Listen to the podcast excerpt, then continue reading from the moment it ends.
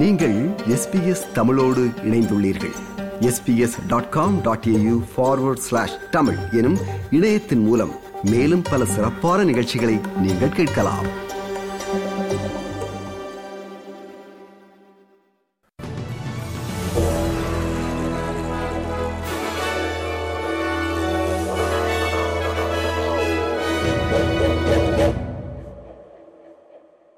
வணக்கம். இன்று நவம்பர் மாதம் முப்பதாம் திகதி புதன்கிழமை. ஆஸ்திரேலிய செய்திகள் வாசிப்பவர் Maheswaran Prabhakaran.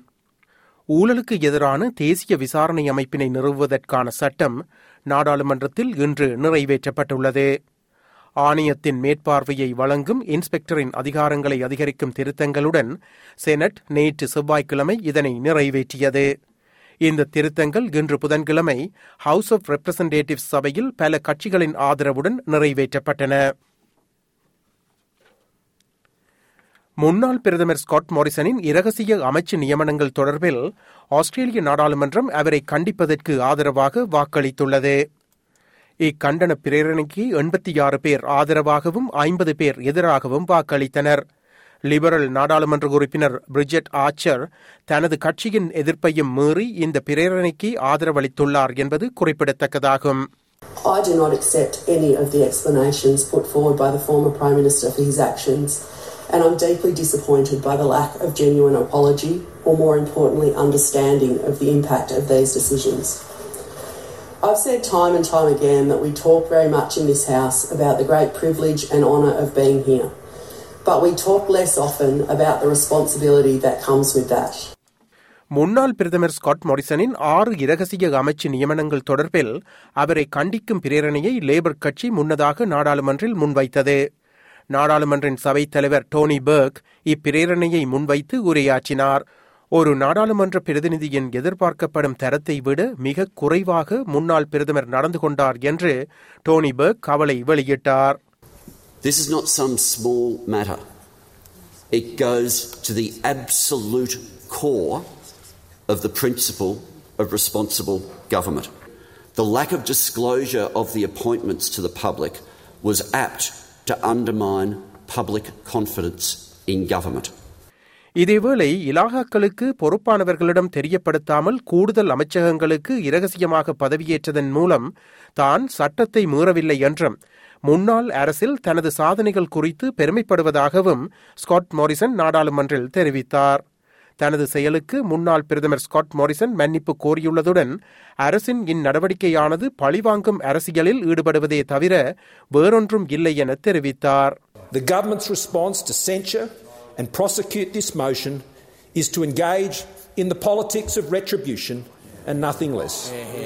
These are the behaviours of an opposition, Mr. Speaker, not a government who understands that grace in victory is a virtue.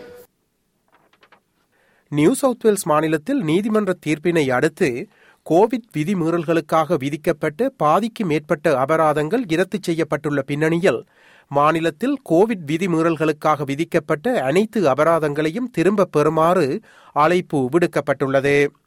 சுமார் முப்பத்தி மூவாயிரத்துக்கு மேற்பட்ட அபராதங்களை திரும்பப் பெறவும் பெறப்பட்ட அபராதத் தொகையை திருப்பிச் செலுத்தவும் ரெவென்யூ நியூ சவுத் வேல்ஸ் நிர்பந்திக்கப்பட்டுள்ளது இதேவேளை சுமார் இருபத்தி ஒன்பதாயிரம் கோவிட் விதிமீறல்கள் தொடர்பிலான அபராதங்கள் இன்னும் இருப்பதாகவும் அவற்றையும் மாநில அரசு இரத்து செய்ய வேண்டும் என்று அபரோஜினல் லீகல் சர்வீஸ் தெரிவித்துள்ளது.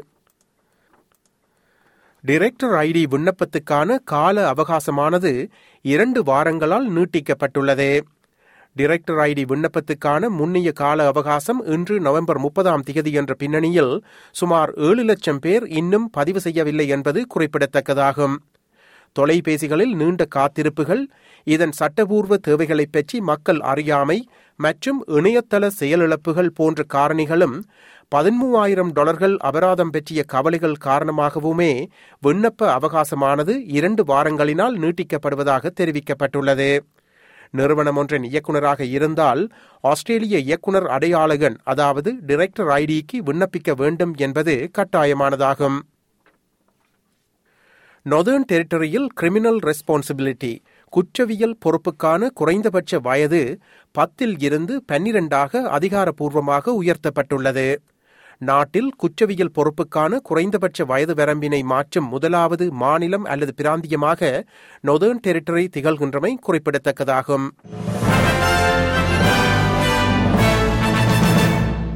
இனி இன்றைய நாணய மாற்ற நிலவரம்.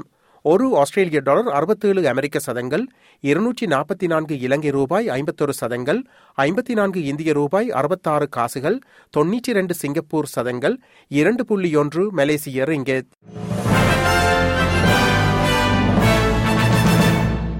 அடுத்து நாளைய வானிலை முன்னறிவித்தல். பேர்த் மேகமூட்டம் இருபத்தி ஐந்து செல்சியஸ். அடிலைட் வெயில் இருபத்தி ஆறு செல்சியஸ்.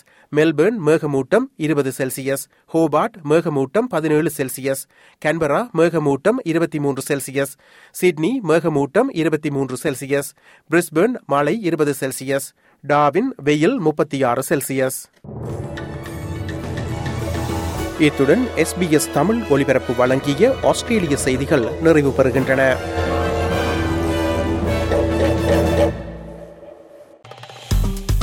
விருப்பம் பகிர்வு கருத்து பதிவு. லைக் ஷேர் காமெண்ட் எஸ்பிஎஸ் தமிழின் பேஸ்புக்